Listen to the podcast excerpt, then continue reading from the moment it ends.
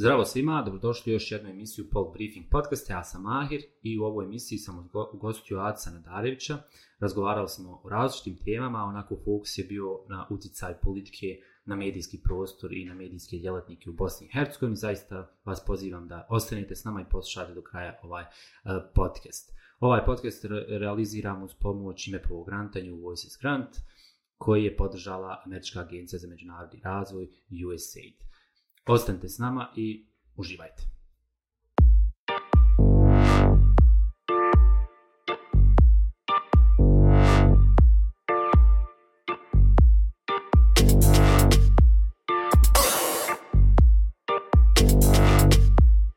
Zdravo, Ace. Kako si mi? Dobrodošao u moju emisiju Pol Briefing Podcast. Zdravo, Mahire. Dobro, kakva su vremena? Onaj, hvala za poziv, baš mi je drago što ću, ovaj, što ću imati priliku da razgovaram o ovoj emisiji. Pa, pa, meni je baš bilo, ne znam, hoću, hoću uspjeti dovesti Ridžobrgu, evo, uh, sa Twittera u, u podcast svoj, ali tu uspio sam, onaj, upoznao sam te nekad prošle godine, tako da taj fan, jel, sa Twittera, mm. uh, evo sad imam priliku, jel, da razgovaram. Evo, upravo moja kolekcija, ono, malo ljudi zna vaše ime i prijezme, od ove mlađe raje, ali znaju vas svi sa Twittera, jel? Pa ona, hajde, kad smo počeli sa imponovanjem, hvala tebi još jednom za poziv, onaj, eto, imali smo priliku poznat se i cijenim te kao jednog od ovih uh, novinara i medijskih djelatnika kojima je stvarno medijska etika i ovaj medijski profesionalizam u fokusu i baš mi je to drago što ćemo imati priliku, nadam se, za jedan ugodan razgovor. Ja, ja, ja, ja volim kad me neko nazvije novinarom, ali onaj, ja se nekako ne smatram novinarom, nisam završio novinarstvo, a onako predajem te neke predmete isto na buču studentima novinarstva, ali ne smatram se nekako novinarom, smatram se autorom nekih jel, sadržaja koji pokuša, koji, kojima pokušavam da mijenjam jel, kako svijest narod, tako da nekako kritiziram određene pojave u društvu. Pa eto, ono, od, odmah mogu se nadovezati na to, ono reći, onako novinski, ali sama sam ti taka. Ja nisam profesionalno, striktno novinar, ali uh, e, uvijek za sebe, najgore kad negdje gostujem u medijima, kaže kako da te potpišem. Mislim, stavite šta hoćete, jer ja radim novinarski posao, radim neki PR consulting, ovaj, djela, djelujem dakle, na društvenim medijima, jel, radim, poznam po tom, po tom Twitteru, ovaj, tako da uh, ja radim čitav niz različitih poslova, što je dobro sa više strana. Prvo, ovaj, različiti su izvori prihoda, znači ima onaj poslovce, ne stavlja sva jaja u jednu ovaj, košaru, tako da uh, nastojim, dakle, što više diversificirati uh, taj, taj, i te izvore i prihoda za početak, što te čini manje ovisnim o jednom konkretnom, recimo, poslodavcu. Uh, ja ne kažem za, za svoje poslodavce da su poslodavci, nego klijenti. Dakle, Onaj, I s druge strane postižem to da mi posao stalno bude raznovrstan, da uvijek ja učim nešto novo, da upoznajem nove ljude i da to da mi ne bude dosadno, tako da je svijet freelancinga baš ono, narodski rečeno ubio se za mene. Ja, ja kad smo pili kafu neki dan, ja, ona, ja sam baš pitao ono, kako da, da, da, vas, da te nazovem, nećemo se presirati, to smo govorili prije, uh, kako da te nazovem i onda sam rekao, ono, sjećam se jednom seminar koji smo bili, kolekcija te nazvala blogerom, ona na drugom jednom seminaru si bio novinar, pa na trećem i ona nazove me freelancerom. A šta ta riječ je označila danas u Bosni i Hercegovini? Pa je freelancer u smislu jel, tog nekog, neke, neke slobode i neovisnosti, ali eto, da se ja pitam, potpisivali me kao djelatnik u javnom prostoru. Eto, to, to, to, djelatnik, djelatnik u javnom prostoru. Odlično. Uh, ja sam sad, mislim, pokušao sam prije da nađem vašu biografiju, tvoju biografiju, I našao sam Ac Adnadarević, je freelance autor, nije autor i savjetnik odnosno s javnošću, poznat po satiričnim komentarima društveno-političkim, o društveno-političkim dešavanjima koje je objavio na društvenom mrežu Twitter, to smo upravo sad rekli. A ono što mi je bilo baš interesantno, jeste da, ste, da si absolvent medicine i nesuđeni ljekar.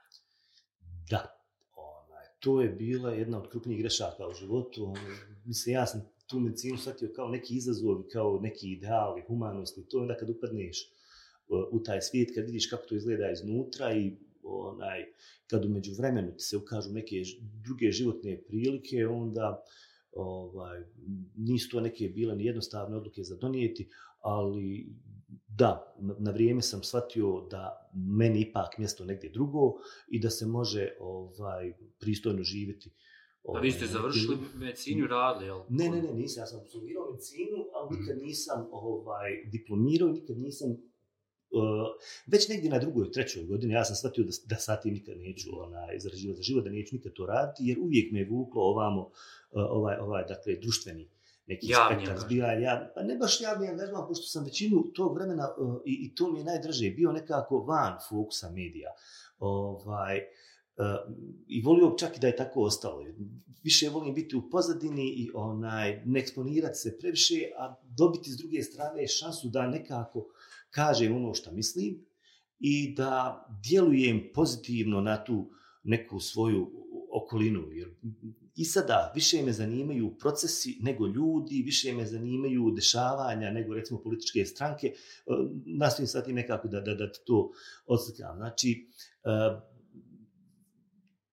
još za vrijeme jel, studiranja počeo sam raditi ono što kaže raditi sa strancima. Da, što kažu, onaj, Strani onaj, plaćan. ba, Ja bio biti strani plaćenik. Uh, tad sam baš prolazio kroz neke intenzivne edukacije iz uh, s, ovaj, sfere odnosa s javnošću, kreiranja kampanja, političke, pogotovo komunikacije, jer sam bio i društveni aktivista, bio sam, onaj, ja sam po svom svetonazoru, ono, liberal, tako se rodio, ta, ta, tako ću i umrijeti, još što kažu. Onaj, I sada, jel, kroz djelovanje, kroz mlade liberale, to, recimo ljudi za mene ne znaju, da sam ja još prije skoro 20 godina bio politički aktivan, pa sam bio, ne znam, lokalni vijećnik, bio sam, eto, za vrijeme mandata profesorce Alamije Tanović, ovaj, član predsjedništva liberalno-demokratske stranke. Dakle, ja sam prije 20 godina bio negdje na, na nek, blizu, ovaj, eh, ili hajde recimo, jel, na, poprilično visoko ovaj, u tom svijetu omladinskog političkog djelovanja. Svi ljudi koji su tada generacijski sa mnom, sad su po, po parlamentima, po ministarstvima i to, a ja sam otišao više ovamo nekako u sektor kreiranja kampanja, odnosa s javnošću i novinarstva. Pa, evo sad, da se osvrnemo i na toj kafi kad smo pričali, sad, mislim da su tad postojali ovi novi mediji, društvene mreže, vi bi bili jel, najmlađi ikad vječnik u državi. Pa Ko što pa ja, sad, sad, sad, pro, ajde. sad prozivaju ove mlade, čim neko uđe u vijeće, ono kao on je neka Pa jeste, nada, nešto. ja sam to postigao sa eto, 20, možda imao sam 22-23 godine, ona, osnovao sam lokalni ogranak ove političke stranke koji nije postojao u svojoj sredini, ova, izborio se prilično teško i za mandat, baš sam bio predan tom omladinskom aktivizmu, ali onda jel, vidite ovaj, kako i taj svijet lokalne politike djeluje na prvi pogled, a kako djeluje kad upadnete u, tu, u, u taj svijet trgovine, izdaje principa, interesa, ovaj, mislim, sve s čime se mi danas svaki dan susrećujemo i što komentaršujemo, manje i više je bilo isto prije 15 godina i pravo me brine uh, to koliko mi stagniramo, a u nekim stvarima evo, koji ćemo ili pričati, govorili smo u pripremi e, podcasta o slobodi medija, o ovaj, odgovornosti medija, o svemu tome, dakle neke stvari, neki parametri su danas daleko lošiji prije 15 godina. Ma je. E, evo, kao, kao što rekao, e, kao što, kao, kao što si rekao, danas današnja tema emisija je nekako fokus i pokušavam kroz cijeli ovaj serijal da odgovorimo na pitanje šta je politika u Bosni. Kao politika, kao jedna riječ, jedan fenomen, kroz sve, kroz sve sa svim sagovornicima pokušavamo nekako da, da otkrijemo te neke postulate BH politike, kako u obrazovanju, tako.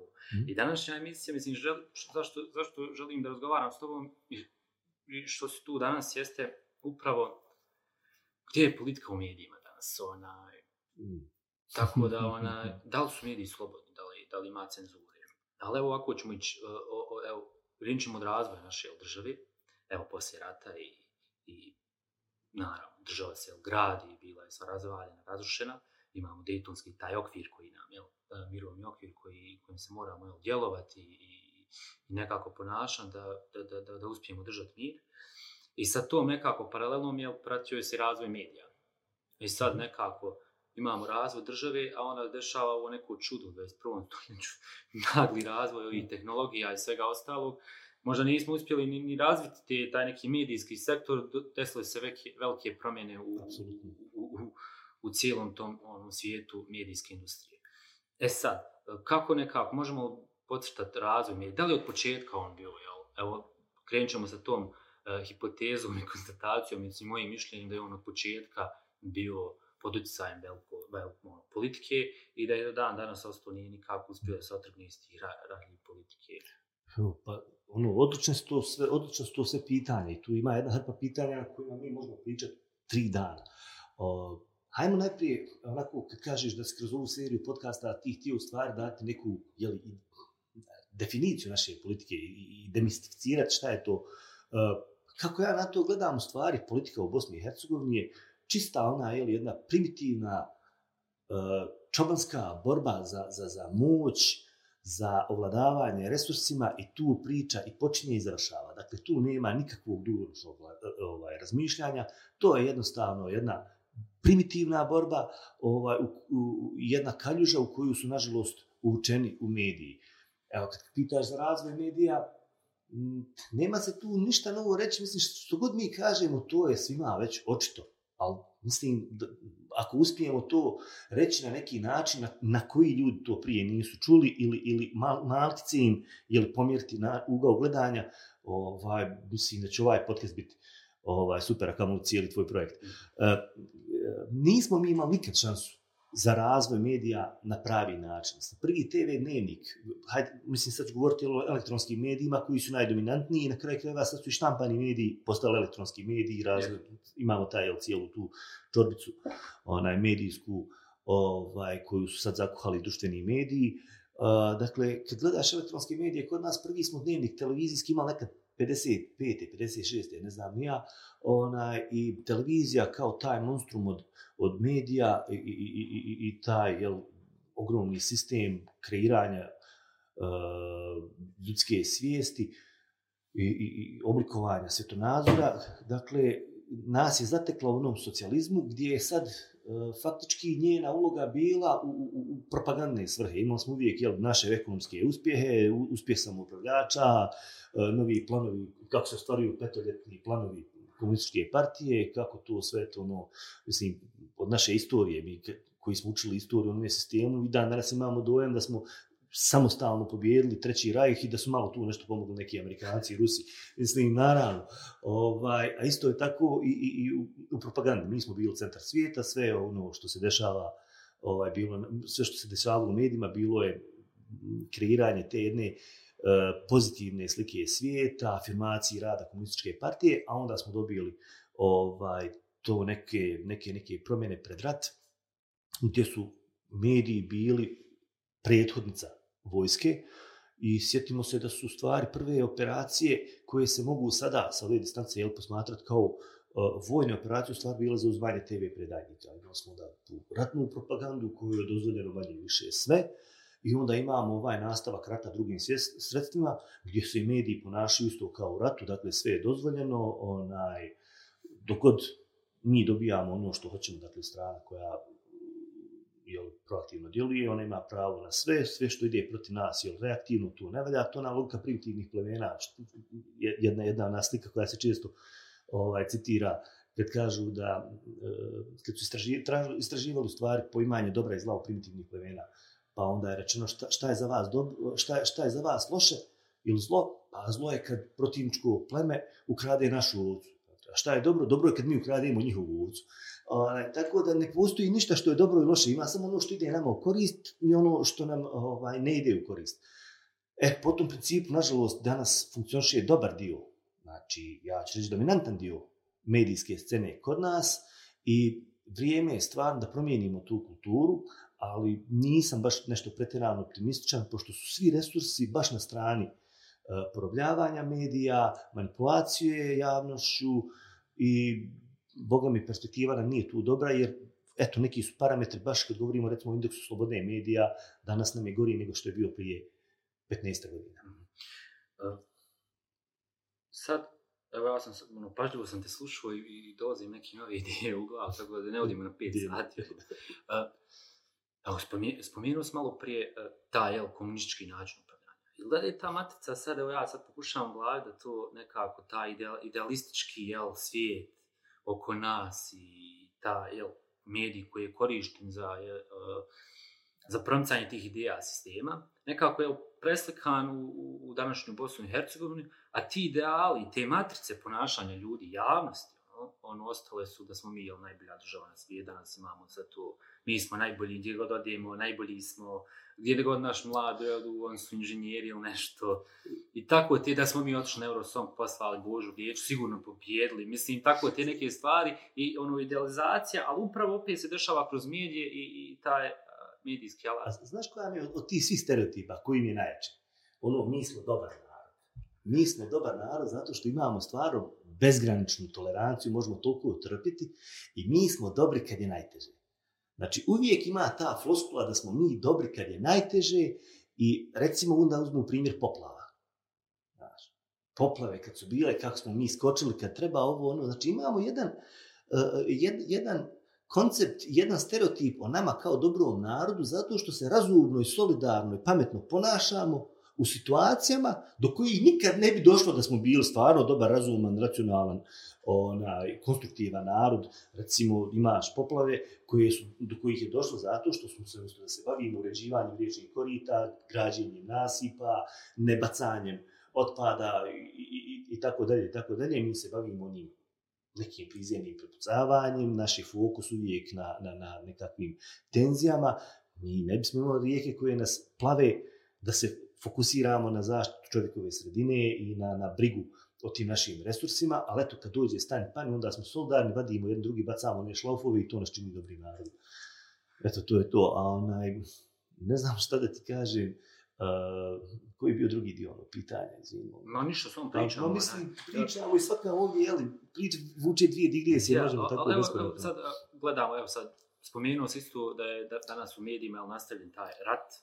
Ja sam nedavno pisao članak, mislim, kada je prošle mm -hmm. godine, kada je bio obilježavanje genocida u Srebrenici, da ono ulogu, me, ulogi medija u, u, u genocidu. Mm -hmm. I upravo sam tad konstatirao, kroz to svoje istraživanje malo, da da danas uh, nastavlja se i genocid tim nekim novim sredstvima, tako što je poriču neki mediji u Bosni i Hercegovini, ali i regionu, uh, uh, da je se desio genocid u Bosni i Hercegovini i tako dalje i tako dalje. I onda imamo te sad različite struje, uh, kao da je bio, mi onda imamo na opasku da je bio Facebook 92. ne bi možda bilo rata, jel? Tako da, onaj, mediji danas su, jel, pod utjecajem nacionalizma, politike, i na, na, na utjecaj ovih nekih ideja iz 92. I, e, e sad, u tom vakum pojavili su se mediji, taj, jel, taj razvoj, vi koji ste odlazili na te edukacije vanje, i onaj, mi mladi koji smo evo došli sad pa, pa, pa smo naučili ono, montirati i svašta nešto preko Google-a i YouTube-a, um, došlo, došlo, su te nove tehnologije i otvorili, u tom vakumu su otvorile prostora za razvoj novih medija. Razvili su se jel, neprofitni mediji, pa imamo cin koji zbog kojeg ljudi idu u zatvor kad nešto objavi. Mm -hmm. Imamo zaista jako tu plejad nekih neprofitnih medija, ali koji su nekako neodrživi bez ovih donatorskih sredstava, evo upravo na kraju misli ću reći ko podržava ovaj projekat. Tako da ono, mm. bez tih donatorskih sredstava nemamo, jel, ni, ni, ni, da, a nismo nekako ni naučili sa ti, ti neprofitni nisu nikako naučili matricu da nekako prodaju taj sadržaj da obstaju. Tako da ona, u tom vakuum pojavljuju se ti novi mediji. E, u tom vakuum pojavljuje se, evo, onaj, ovaj na kamion, kamion ne znamo će li biti u pazarni, ali mislim da ću izbrisati iz ovoga. U tom vakuum pojavljuje se evo i Twitter kao jedna mreža koja je revolucije su ono koristile za, za, za, za promicanje nekih ideja. I na Twitteru se pojavljuje, pojavljuješ ti. E sad, u tih nekih 140 karaktera, svakodnevno lju, ono, pokušavaš da pošliješ neke konkretne poruke koje su pravo inteligentne, onako teško, ja sam pokušao da na Twitter pišem, ono, kao ti, ime i ostala ekipa s Twittera, ali nisam uspio. Uh, sad, koliko su značajne ove sad nove platforme? Evo, ako su svi ovi mediji onako pod utjecajem različitih politika i ove neke slobodarske platforme koje se pojavile, evo kao i podcast, da odgovori, da, da stvori neku novu percepciju javnosti. Ja sam neko kojeg je na površinu izbacio taj svijet ovaj, društvenih medija. I, onaj, ali, eto, paradoksalno, ja o tome imam prilično ovaj, nisko mišljenje. Recimo, mene često i političke stranke ili neke organizacije zovu da držim edukaciju u ovaj, pogledu korištenja društvenih medija i moj prvi se, znači ja sam najgori predavač na svijetu, dođem tamo i kažem, okante se toga, mislim, e, zašto? Zato što ljudi misle da mogu ovaj, preko noći korištenjem društvenih medija e, iz neke anonimnosti biti lansirani ko zna gdje, ili u svijet medija, ili ovaj, u neku ostvariti jel, političku karijeru. I za svega ipak toga mora biti substanca. Ja da bi nešto napisao na Twitteru, onaj, iza toga stoji znači, 15 godina rada, onaj, ljudi ne znaju, misle, jel, ne, to, to je neko ko sjedi i, i, i piše na Twitteru, ima viška slobodnog vremena. E, interesantno, Twitteraši koje ja poznajem, jako malo vremena provode na Twitteru. Oni kažu šta imaju i ono, odu, odgovore tu i tamo na neki kom, ovaj, komentar. Obično su onaj, ljudi koji su na Facebooku, su više ovisni ovaj, o, o, o društvenim medijima i um, sad da ne idemo da previše daleko u tu priču, hajde da se vratimo na, na, na, baš na upotrebu i na benefite od, od, od društvenih medija. Recimo, političarima je lakše na, na, na, na Twitteru ili na Facebooku izgubiti izbore nego dobiti. Ljudi ne znaju koliki je to u stvari rizik i koliko morate biti odmjereni u komunikaciji, koliko morate imati substance. Ovaj, jer uh, svi ti treneri, društvenih medija sada koji se pojavljuju, e, ljude uče kako napraviti dobru sliku, kako izgledati dobro, kako posirati neku poruku, mislim, lako oblikovati poruku kad imaš poruku. Razumijete? I to ono što ja njima onda govorim na seminarima, gradite politike, gradite probleme i budite dosljedni, morate dakle, biti prisutni, ne možete pojaviti mjesec dana prije izbora očekivati da će neko onaj, uh, glasati za vas zato što ste posebni na Facebooku. Posebni ste baš kao i 200 drugih kandidata, mislim. Onaj, ali e, nisam, nisam tu optimističan, optimističan pošto e, ta sloboda izražavanja i sloboda i, i dostupnost e, medijskog prostora koju su donijeli društveni mediji, njih nije pratila odgovornost i nije ih ovaj pratila svijest o nekoj potrebi za nekom kulturom ponašanja u javnom prostoru. Eh, zbog toga nisam optimističan, jer ljudi uvijek sve što se novo pojavi nađu način kako da to zloupotrebe. Onaj, eh, I na kraju krajeva, eh, negdje sam to čitao, baš, baš mi je bilo zabavno, kaže, ljudi sve koriste primarno za dvije stvari. Ili za, za, za moć, za vladanje, za, za, za rat, ona, ili, ili za seks. To su znači zato su porno sajtovi najopterećeniji naj, ovaj, kako bih rekao, popularniji, znači pornjava na internetu je stvar. Ja, ima, imamo, da, da, da, da najavim sli, ono, jednu od sljedeće emisija je seksi politika. E, tako da odlično, to, to, to će stvarno ovaj, s nastrpljenjem očekivati. A također, ako pogledate recimo, sad eto jedna tu digresija, ako pogledate recimo nove materijale, prvo se koristi u avioindustriji za, za, za ovaj, ratne avione, onda idu u Formulu 1 i onda tek dođu u automobile. Znači, ništa nije što se pojavi novo prvo upotrebljeno da, da bi čovječanstvo pomoglo. Jeste, jeste. Twitter, da Twitter, Twitter je nastoje Twitter je takav, takav je Twitter, takav je i Facebook. Nažalost, eto, majstori smo u, upropastiti stvar. A stvarno, ako ćemo ga koristiti razumno, korisno, odgovorno, moglo bi se napraviti uh, jako puno toga s tim novim platformama. Uh, odgovornost je tu ključna i ključni je opet ono na što se uvijek vraćam, sadržaj. Ma evo, lako oblikovati kad se ima šta. Znači sad u to vakume je pojavimo se prostor da mi možemo ovako slobodno da pričamo i da kritikujemo i da, i da nas niko ne cenzuriše. Mm -hmm. A pojavilo se i taj hate speech, to je sasvim mm -hmm. bilo normalno i danas dan nemamo neku regulaciju. Mm -hmm. Čak neki mediji ovdje onaj, profitiraju tom nekim komentarima. Mm -hmm. Nedavno je desila se tragedija u Tuzli djevojčice, ono tu zbili onoga komentari, tako svaka tragedija koja se dogodi. Onako, pokazuje koliko smo pravo dobar narod. Pa, pa jeste, jer e, recimo kad, kad pristupaju i nama koji se služimo ovaj društvenim medijima i koji smo koji smo prisutni i u ovaj nekim tim klasičnim ili ili dosadaš, dosadašnjim ja ja volim reći dosadašnjim dosadašnjim. onaj E, svi romantiziraju nekako taj koncept kao postali su mediji svima dostupni i onaj svaka kuća može biti tvoj, mislim ja sam čak i autor tog slogana za potrebe jedne kampanje kao svaka kuća može biti medijska kuća. Onaj jeste ali isto tako svaka kuća može biti i, i, i gnijezdo propagande.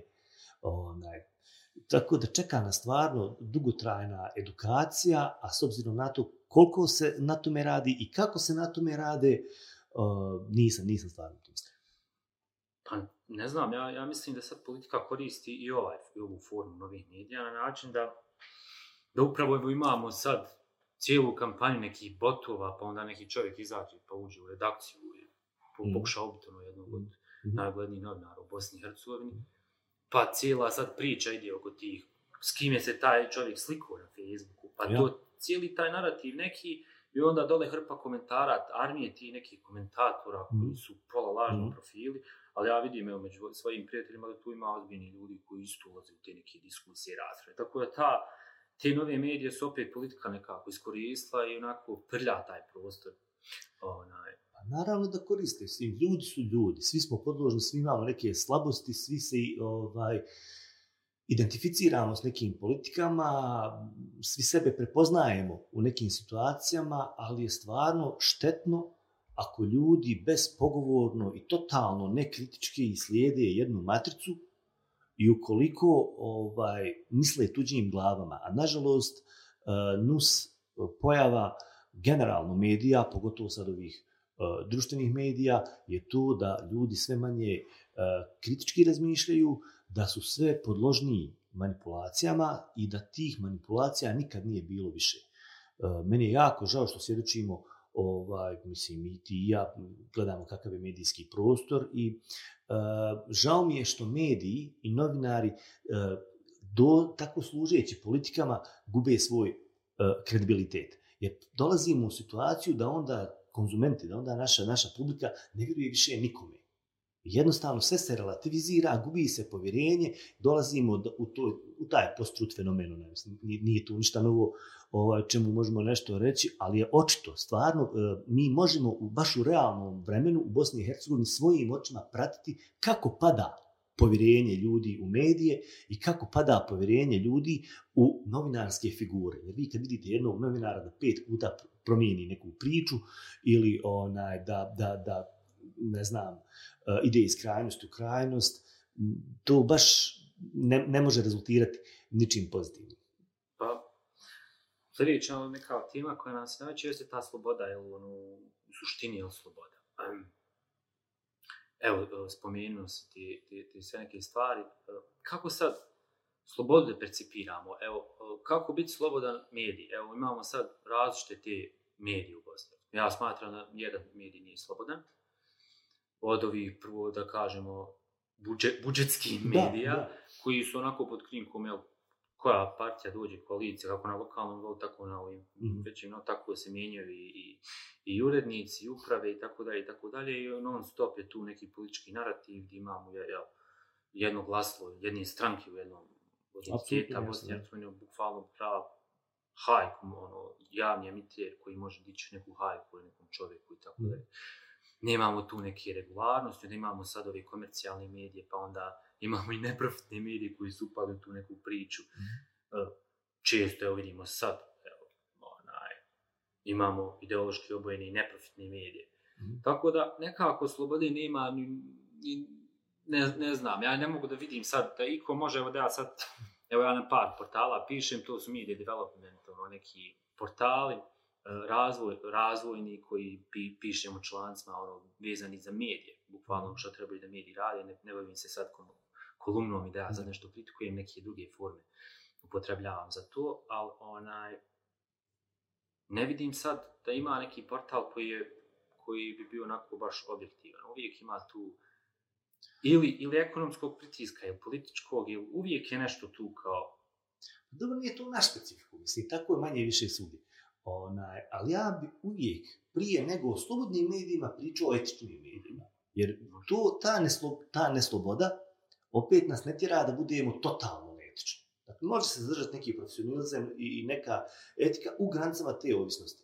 Ili, evo, recimo primjer iz Evrope. I tamo je jasno da postoje mediji koji su naklonjeni nekim političkim strankama ili nekom političkom svjetonazoru. I zna se jednostavno da će novinar Le Figaroa pisati na jedan način, da će novinar Liberacione Le Monde pisati na drugi način. Jedni su ovaj, liberalni, drugi su konzervativni. Ili The Times u Londonu, ovaj, ili koji, koji je ono konzervativist, konzervativistički, ili imamo, recimo, šta ja znam, ovamo Guardian koji je onaj lijevi. Svaka država to ima, za Deutsche Zeitung i onaj CNN, Fox, to je baš izražno merci. E, to je već, oni su već malo, onaj, malo su drugačiji i, i baš već onaj, Fox je davnih dana izašao iz, iz, iz ovaj, tih nekih okvira korektnosti prešao u, u, u fazu propagande, ali dakle mi možemo djelujući u okviru te neke uh, uh, i neslobode uh, opet zadržati neke etičke kriterije, pa ono, ako smo neslobodni, ne moramo biti ono apsolutno osni, apsolutno pristrasni, apsolutno nehumani, jer imamo mi pet etičkih postulata, jel, da, da smo tačni, dakle, možemo biti mi nekako i zavisni, opet dajte da se držimo tačnosti ono koliko se god može. Uh, ja bi tu opet, kažem, slobodu više nekako definisuo kroz odgovornosti. Jer uvijek je um, frka strka, jel, kad dođe do ugrožavanja neke slobode. Ali šta je sloboda? Je sloboda uh, uh, pravo da se govori šta se hoće, kako se hoće, onaj, bez ikakve odgovornosti, ne samo zakonske, ovaj, nego i e, e, e, profesionalne, etične i svake druge. Dakle, niko u ovoj zemlji ne bi smio imati pravo da napada novinara zbog toga ovaj, što mu se ne sviđa što, nešto što taj novinar piše. Imamo zakon tržišta, imamo ovaj, na kraju krajeva imamo vijeće za štampu, imamo i sudove, ako se ne sviđa neko što neko piše ili da ne čitaj, ne, ne gledaj, ili ga tuži, ili ga prijavi vijeću za štampu, nemaš pravo uzmati pravdu u svoje ruke. Ali e, dosta medija uh, na neki način uzelo je sebi za pravo da određuje šta je tačno, šta nije, šta je pravedno, šta nije. Uh, jednostavno više se postavljaju kao arbitri ovaj, nego kao jeli, reflektori uh, javnog mijenja. E, onaj, i, i jednostavno, mediji su, nažalost, u dobroj mjeri doprinijeli to, to nekoj anarhiji u, u društvu i ne znam, moramo cijeniti svoju slobodu, a moramo cijeniti slobodu drugih ljudi, moramo malo stati na loptu, ovaj, vidjeti gdje ćemo i šta ćemo, uh, jer stvarno teško je, teško je u ovoj državi uh, i, i govoriti o slobodi kad, kad govorimo u suštini o neslobodnom društvu. I ti mediji su pod uticajem politike i, i, i ovaj, njihovi konzumenti su pod uticajem i politike i ekonomije, naravno, stvar, mislim, to su opšta mjesta, ali um, ako krenemo korak po korak, dakle, više od pola ljudi u ovoj državi radi u nekim državnim službama i radna mjesta im ovisi o politici.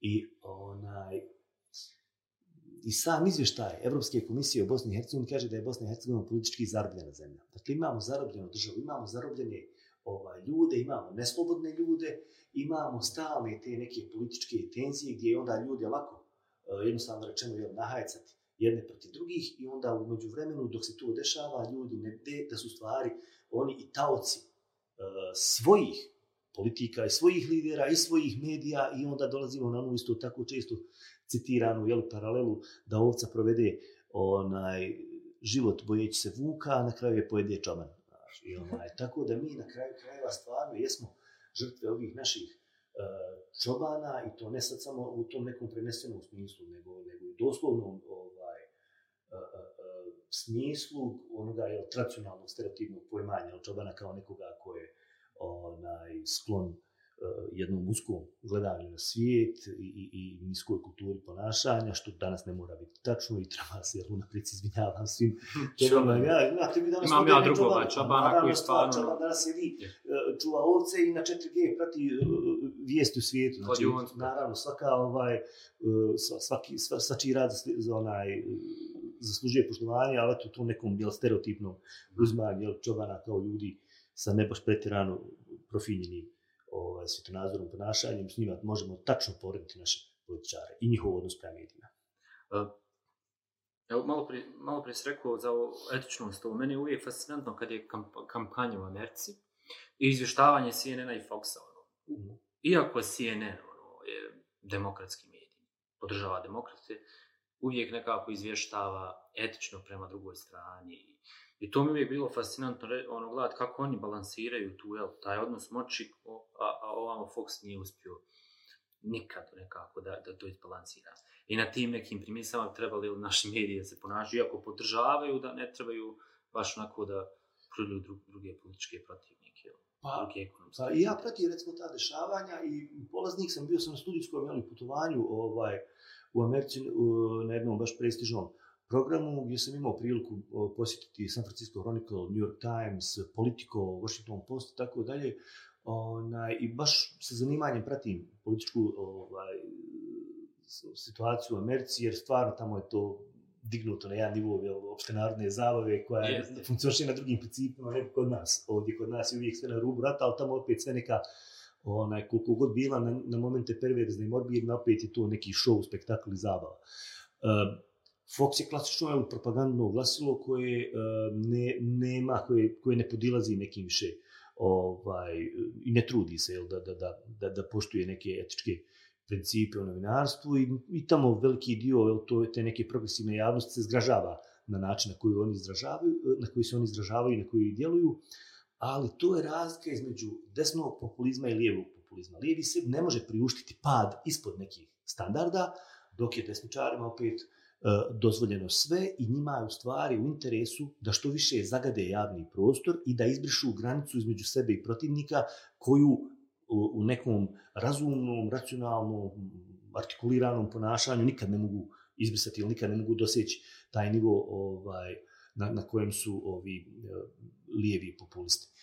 E, nažalost, mi u Bosni i Hercegovini sada svaki taj, e, svaku tu borbu jel, neke ljevice i desnice i, i, i jednog populizma i drugog populizma moramo multiplicirati sa tri, jer imamo tri nekakva odvojena medijska prostora i imamo ovaj baš jednu stvarno zaglušujuću buku um, i, i, i borbu u kojoj stvarno više nikome nije stalo do činjenica, pogotovo medijima, uh, i kojima je sve u kontekstu najužijeg mogućeg gledanja za stvari. Dakle, naš problem u stvari, generalno u Bosni i Hercegovini, što nam ne donose e, širu sliku, što nam uvijek stvari vade iz konteksta, a kada bi se taj kontekst lijepo posložio, kad bismo se bolje malo organizovali, kad bismo malo bolje sagledali stvari, bilo bi nama jasnije šta nam, šta nam je činiti. Mhm. Evo sad, dotakuje se populizma, um, evo, svi smo svjedoci u Americi, poslije američkih izbora, taj populizam Donalda Trumpa koji nikad nije prestao cijeli mandat i prije mandata, evo sad post malo je se sad smirila situacija kako smo očekivali da će još prijemiti da,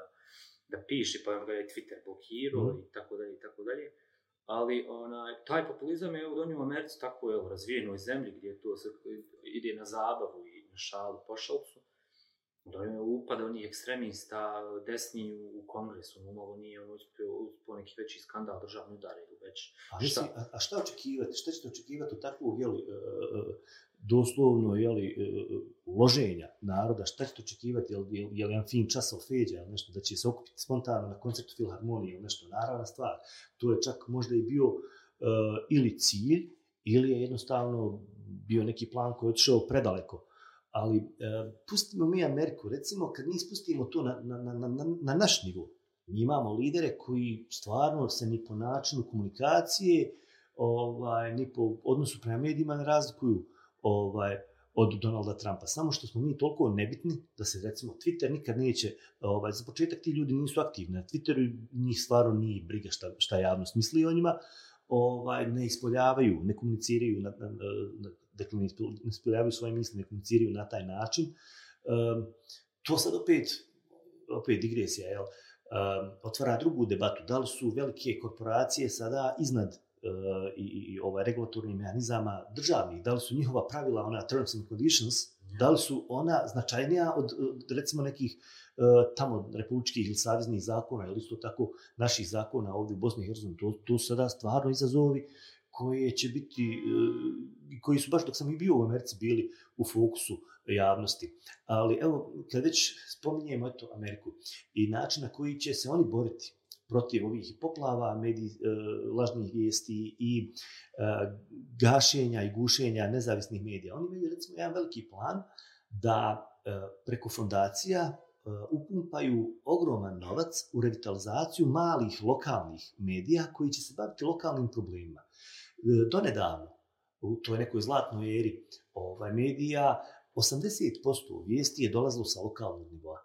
Dakle, to je nešto što se dešava stvarno, znači što, ono što svi mi proživljavamo u našim komšilucima, u našim gradovima, gradićima, e, to je bio izvor vijesti. Izvor vijesti jer, jer da biste vi gledali na CNN-u da je neki, ne znam, šta ja znam, čovjek u ruralnom dijelu Amerike učinio to i to, neki je bio lokalni novinar koji je otišao na lice mjesta i to zabilježio i onda kompiliranjem velikog broja i filtriranjem tih vijesti koje dolaze s lokalnog nivoa, pravili se stvarno zanimljive priče koje su privlačile pažnju javnosti i od toga su mediji živjeli. Sad imamo ovaj, jednu beskrajnu mlačenje prazne slame na najvišem nivou, evo se smo kod nas u medijima. Ako pogledate naslovce, ovaj ovo je poručio ovo, ovaj ovo je rekao to, očekuje se reakcija to, šta je sa stvarnim vijestima, šta je sa stvarnim, uh, mislim, mi smo tako bogat iz, izvor priča. Vi kad malo popričate sa svojim komšijama i vidite kako neke aktivnosti koje oni rade zaslužuju stvarnu medijsku pažnju, od toga se može priče su sud oko nas.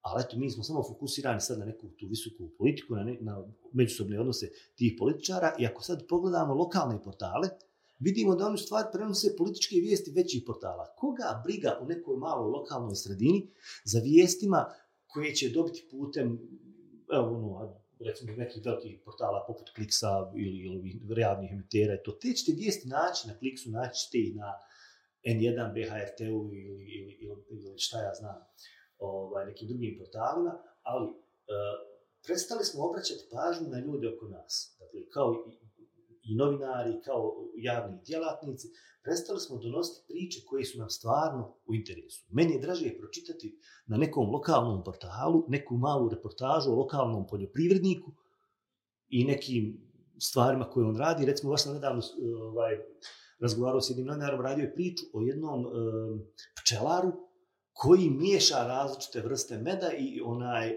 jednostavno majstor je u pronalaženju idealnih kombinacija za određene bolesti. To se stvarno potvrdilo analizama i čovjek ima ovaj konkretne rezultate.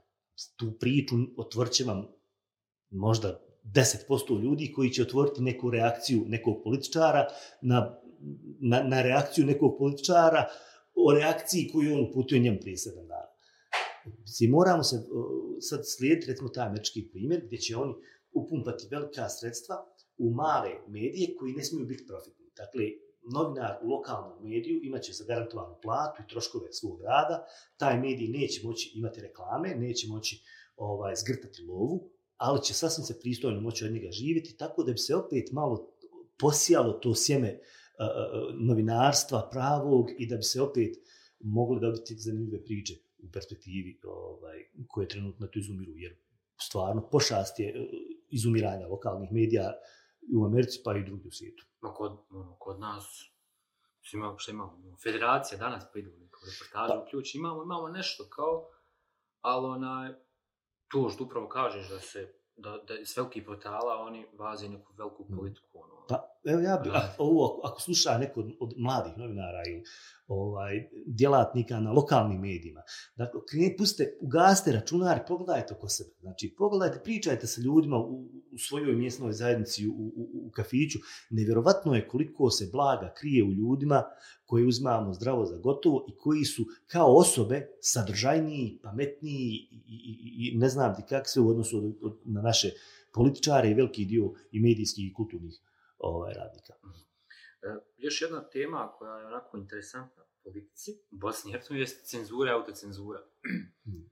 e sad, cenzura onako i nije baš, ali ta men, mislim, onako očigledna je to, hoću da kažem, mm. ono, imamo cenzura je to, to, ono, koliko želiš da budeš novinar, ne možeš sad otići pisat na, evo, upam, jednom velikom mediju o, protiv jednog čovjeka, Absolutno, jednog da. čovjeka. Neću sada imenujem da reklamira mediji, ali ono, evo, o, SBB, ono svi govorimo o SBB kao političkoj partiji, da je ona nezavisna od dnevnog Avaza, ali nije ono u biti, a vaz uvijek...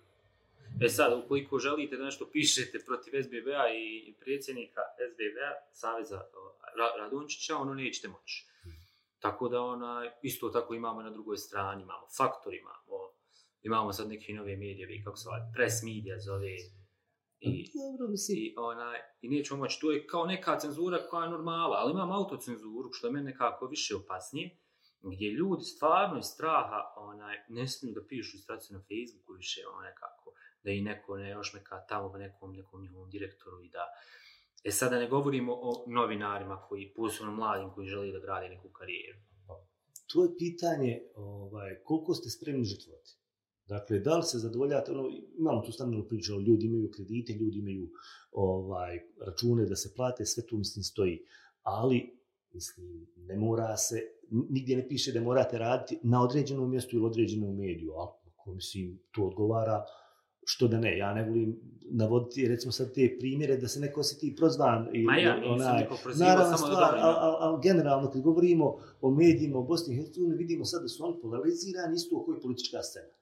I treba nam e, kritičkog promišljanja i kritičkog prozivanja svakoga onoga ko obavlja javnu funkciju i ko onaj, troši javne pare. E, sad recimo ja tu dolazim u nezgodnu situaciju kao, kao taj poznati Twitteraš, onaj, gdje jednostavno e, ja ne mogu biti, e, kako bih rekao, apsolutno nepestan, pošto imam određeni svjetonazor. Ja sam po, po svom habitusu više lijevo nego desno, iako uvažavam i, i teme, ovaj, argumente koje kažu i, i, desničari, ona ima, ima se tu čuti jako puno pametnih i dobrih stvari i baš treba nam taj neki centar, e, jer Bosna i Hercegovina ne može, Bosna i Hercegovina je osuđena na centrizam i na neko pomirenje krajnosti, ali e, u tome moramo stvarno jednostavno e, na, na, na, na po istim maršinima Eh, kritizirati i lijeve i desne i kogod bio eh, na vlasti u tom momentu. Recimo, trenutno imamo situaciju da je u kantonu Sarajevu na, na, na, na vlasti jedna opcija, a na, feder, na federalnom nivou druga.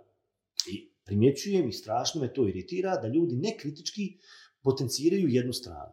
Dakle, doslovno ono botovski, ja mrzim riječ bot, pošto bot je nešto sasvim drugo. Botovi su ljudi bez mišljenja koji ono kuckaju šta im se kaže, ali imate dosta ljudi koji stvarno svoj kapacitet kritičkog razmišljanja i svoj intelekt i svoj obraz na kraju krajeva žrtvuju da bi zagovarali jednu politiku određenu, čak i onda kad ta politika griješi. Ja to stvarno ne mogu.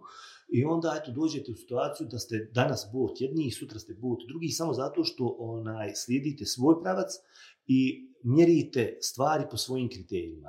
Ako sam ja bot SDA zbog toga što ću, nek, što, što, što ću E, u određenim momentima kritizirati vladu kantona Sarajevo, onda mislim, nek budem, ali nekad me, e, malo, malo mi je paradoksalno da nas um, e, SDA botovima prozivaju ljudi koji su dojuče bili u SDA ili bili u koaliciji sa SDA i tako dalje.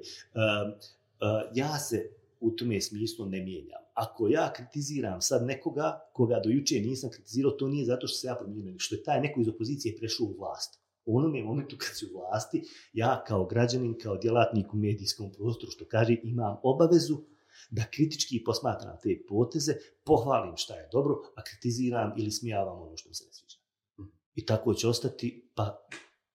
Evo, evo upravo na, ja sad ono, pokušavam neku da se vratim na populizam. Onaj, dosta tu političku retoriku je sad i ova vlada i ove sad stranke koje su kreirale, onako mene je bilo ono kao jao što lažu, ono, ba, bukvalno u toj kampanji, no, ali baš su stvarali energiju tu neku populističku da dođu na vlast. I sad su došli, baš se ono i, i ne snalaze baš najbolje, onaj. E upravo, posredstvo ti nekih novih tehnologija, medija, svakodnevnog nekog pumpanja i neke stvaranja, neke, onda su imali, kad su imali ono koliko da vlada trebala na prva furt, Mm, neki nepunih godinu dana. Ma ja, i oni su imali kao osjećat se izjave Bakre iz Begovića, ma oni su samo imali dobar PR, pa su to kao nešto ušminkali, pa ono, ništa nije završili. On upravo tim nekim, nekim opet imaginarijom pokušava i ova vlada uzimati kao, ko što je ljudi nazivaju kao dobra vlade ili nešto, nešto novo što je se pojavilo, ne, ne, nećemo reći da je dobro, ali nešto je novo, nešto je drugačije, i onako malo je jel, pohvalno, ali ne, nema ono, razloga da je ne kritiziramo. Absolutno. I, I upravo na tim nekim osnovama ona je došla, na tim nekim bazama, jel, tog nekog lijevog, a i nekog desnog, imali smo i taj neki mm. desni populizam koji, mm. i onda na to nekom, nekom balansu centru su se našli i stvorili nešto novo u Bosni i Hercegovini, ali, ali I upravo to što govoriš, ono, evo sad ja ako kažem nešto protiv, evo, neke te raje koja je tu, koju poznajem, onako ispašću SDA bot. I to je uvijek nekako i problem u Bosni, što je stvorena ta, što ljudi ne, ne znaju da cijene jel, mišljenje drugih, ne znaju nekako da, da, da postoje osobe u Bosni i Hercegovini koje su onako slobodne. Ja mislim da, da to je ta najgora percepcija da ne može mene i tebe neko percipirati kada smo slobodni. U, uvijek će nam nakaći neku etiketu da smo neči, evo sad imamo par izjava.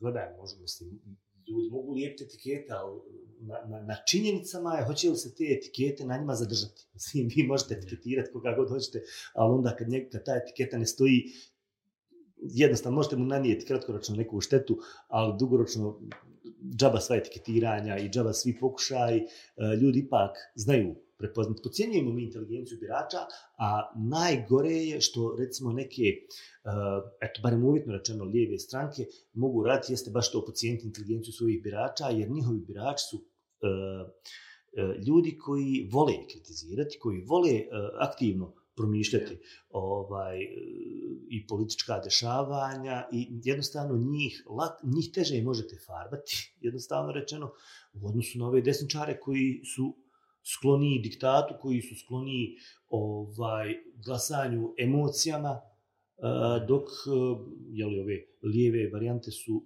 imaju birače koji ipak e, daju primat e, razumu. I najgore što se onda dešava jeste to da će svaka ta manipulacija i podcjenjivanje inteligencije lijevih birača rezultirati abstinencijom.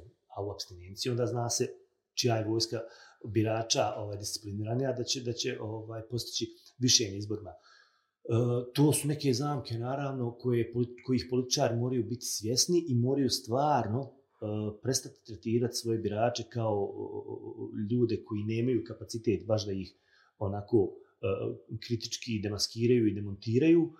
Um, teško je raditi sa političarima. Eto, ja često radim e, neka i savjetovanja, PR-ovska, uh, pri čemu to držim striktno odvojeno od, od novinarstva. Dakle, vi mene možete angažovati da vam pomognem da, da neku uh, poruku pošaljete, da oblikujete nešto, da snimite neki video, ne možete kupiti moje mišljenje, nikakvim novcem. Onaj, ali najteže do čega, što je postići recimo u radu s političarima, jeste postići da šute. To, to, to je gotovo nemoguće. On uvijek, recimo neki koji, koji žele neke savjete u, u komunikaciji, ono, da li želim se oglasiti, ovome želim se oglasiti, jednostavno šuti. Ako nemaš originalnu, ako nemaš dovoljno kvalitetnu poruku, ne šalj poruku. Ne moraš biti stalno prisutan, bolje se primijeti političar koji se pojavljuje sa rješenjima i sa konkretnim politikama i onda to lijepo argumentirano poreda, nego neko ko je non stop prisutan onaj, u medijima bez sadržine i samo onda od sebe napravi ovaj, u stvari jeli, učini se među uslugu i e, pretjera jel, jednostavno sa, sa, sa prisustvom uh, u medijima, Uh, a s druge strane, osim toga što im je jako teško natjerati da šute, teško je uh, političarima prodati neku ideju, da tako kažem, je u stvari oni angažuju savjetnike da bi im klimali glavom, da bi im potvrdili ovaj ono što oni već su o, osmislili i što su ovaj jednostavno rečeno narodski ono nanijetili uh, uraditi. Uh, nezahvalno je to. To je jako nezahvalno i stvarno izbjegavam ovdje takve vrste angažmana. Uh, ne znam, jednostavno mora se, mora se dugoročno raditi na izgradnju kulture političke komunikacije i medijske pismenosti i svega onoga što se u ovim projektima međunarodne zajednice ovdje potencira, da bismo možda u nekih deset godina od danas dobili novu generaciju i političara i medijskih radnika, to je, to je nešto što smo propustili po, u zadnjih deset godina, i da bismo onda jeli, prema tome dobili neku e, publiku koja zna funkcionirati na tim principima, jeli, ispravne, objektivne, tačne komunikacije i ovaj koja je dovoljno medijski pismena da to kritički izanalizira i stekne da to pretoči jel, konkretno od akciju. E, evo, spomenuo se to sad rad s političarima, ono, to je nekako usko sad. Mm -hmm. Kako političar koriste osim ovih metoda ono, u redakcijama, mm -hmm. ono, imamo ti neki PR, mm. stručnjake i tako dalje i tako dalje. Evo radio sa različitim tim mm. onim političkim strankama mm. i političarima i uh, ja znam da oni uvijek nekako često ono, pokušavaju bazirati kampanje i ono vidimo jel, da baziraju na nekom konfliktnost. E, kako sad izgleda ti sastancima? Da li odmah dođu s idejama, de, hajmo nekog da skršimo, kako ću da ga skršim, kako spin, šta je spin, ono neki, ti neki pojmova oni imaju koji koriste. Spinovo me ovaj, spinovo me onaj, ovo je klačano. Neki ove, te, te, te termine koje su čuli negdje vani, ili neki ovako eksperti kada nešto negdje rekao, on su to pohvatali, to čisto čujemo, ono, čisto čujemo u, u, u našim medijima. I onako, da li ima ti ponuda, ajmo ga spinovat neko, ajmo hak, hak, hakovat neko.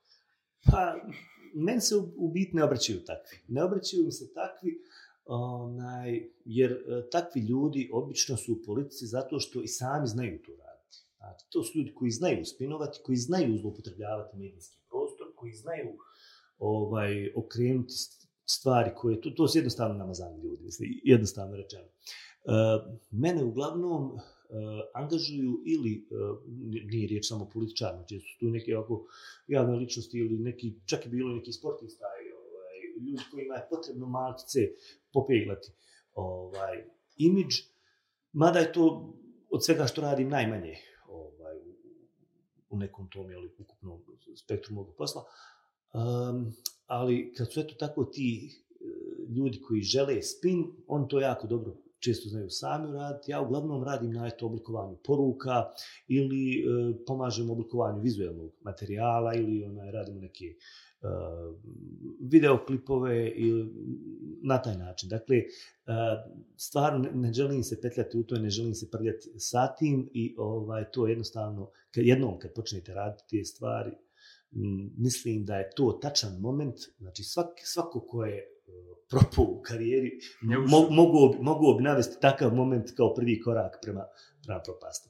A izgradnja nekog pozitivnog imidža je, je, je dugotrajan ovaj, posao i tu sam nedavno naletio na jednu izjavu Inače, navijam za Arsenal i... i, i ja za Liverpool navijam. Cijel, eto, onaj, I Arsene Wenger, trener, legendarni ovaj, Arsenala, da ste vi bili Jest, dok je bio Wenger, jesmo. Onaj, on je rekao kao put prema gore je penjanje stepencama, prema dole ideš liftom. Znači, i to jest njegov bio onako i trenerski pristup, jer se nali tako onaj, funkcionisao za vrijeme ovaj, njegovog vakta.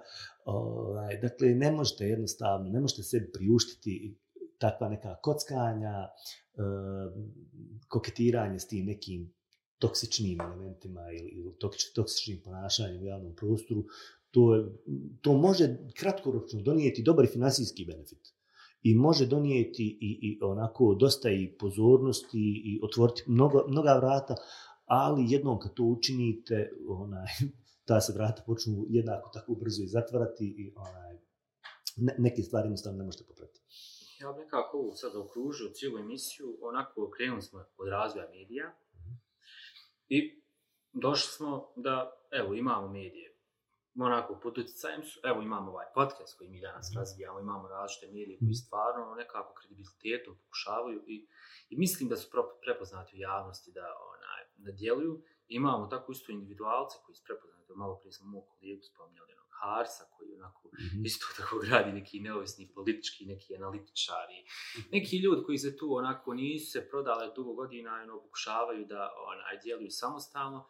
I mislim na tim nekim osnovama da se može graditi i slobodno novinarstvo i slobodna država.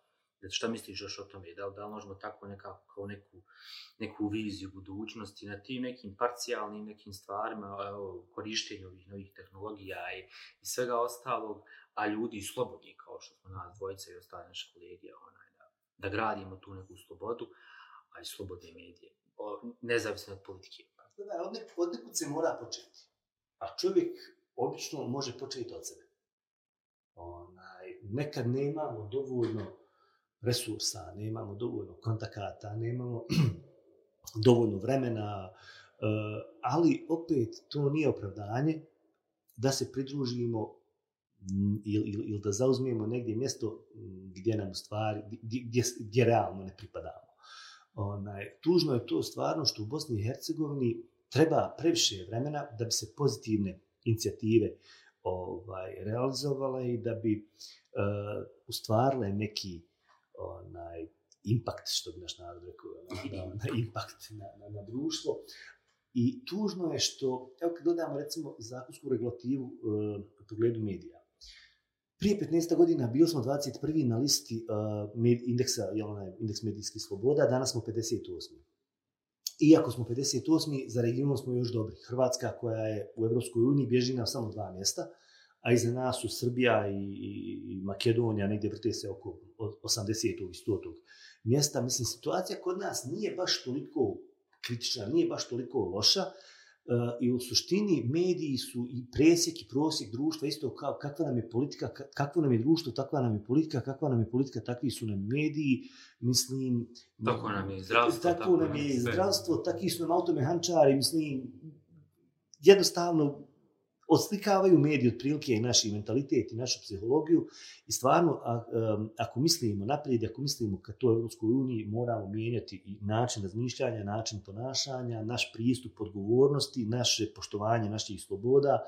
Onaj, ako ne krenemo od sebe, ja se bojim da, da, da niko drugi to neće učiniti, jer je ovo malo pomaka što je napravljeno, napravljeno je pod pritiskom međunarodne zajednice. Uh, naši zakoni još se ne mrdaju smrte tačke kad su pogledu pitanja vlasništva na medijima, nad medijima i neki slični takvi zakoni, eh, jer naša politika nema interesa da to radi. Mislim, nijedan sistem se iznutra neće mijenjati ako ne postoji potreba, trenutno čini se da svima odgovara ovako stanje kako je.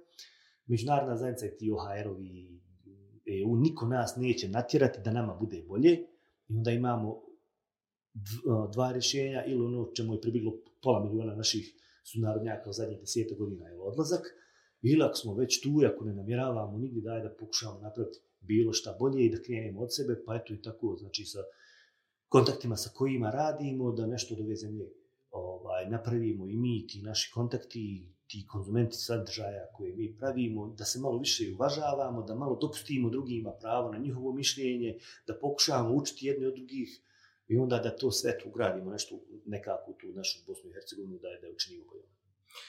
Eto ja bi to završio ovako, hvala ti, puno ne znamo, ne, ne znam sad šta da uh, ponio tu neku knjigu, da li to da spomenim? Ja, slučajno, ne ruku, ovdje, eto, sve ovo čemu smo pričali, Juče mi je pala pod ruku ova knjiga i nisam imao vremena proučiti, sad mi je stvarno žao što, što, što se nisam imao uh, više vremena baviti njom, ovaj, integritet novinarstva i transparentnost medija u Bosni i Hercegovini, mog prijatelja Adisa Šušnjara. Ovaj, I ne znam, jeste vi skupa radili BH novinarima? Mimo što ste se tu. Dakle, Adis Šušnjar i Enes Osmančević, integritet novinarstva i transparentnost medija u Bosni i Hercegovini, svako mi je preporučio da je ovaj pročita i da, da, da, da sazna nešto više o stvarima kojima smo danas pričali. I Ace, hvala ti puno i ona, nadam se da ćemo nekom drugom neku, neku novu emisiju, neku novu temu, onako malo vetriju, danas mm. onako, malo je ovaj, ovaj serijal zatignuti, ali neke, mislim, mislim da te vidimo u nekom drugom serijalu podcasta kad budemo se bavili nekim drugim tipa satirom, nekim sadržajima koji su onako malo duhovitijeg, jer znam, dosta sam dobio ljudi kad sam rekao da, da ću razgovarati s tobom, onaj, joj, to će biti kao show, ali je. otišlo je malo ozbiljno. A, a to je stvarno, meni kao, kao satiričar, ono, sad se vraćamo na početak i mislim, kako te potpisati kao satiričara, ok, mislim, ali ja stvarno, stvarno ozbiljno pričam, ozbiljno ozbiljne stvari pričam, malkice tu damo nekog sarkastičnog ili, ili, ili, ili duhovitog nekog šmeka da ljudi to malo bolje, ko, ko ono šta se daje, jel, u tabletu malo ne, nešto slatko, jel, onaj, da to, da to lakše prođe, ali evo, ono što je recimo meni razočaravajuće za naše društvo je što na toliko sadržaja koji se mogli satirično odraditi, nemaju se dio odraditi, pošto mediji iz straha, vjerovatno, ili od, od, od, gubitka oglaševača ili gubitka ovaj, političke pomoći, e, ne smije se niko upustiti u BiH, koliko se čini u realizaciju jedne dobre satiričke emisije. E, hvala ti puno i, i nadam se, to ćemo pričati o satiri, ali opet, ja mislim, to bi to zbino. Ja bi u sportu Evo, sport, može, sport i politika.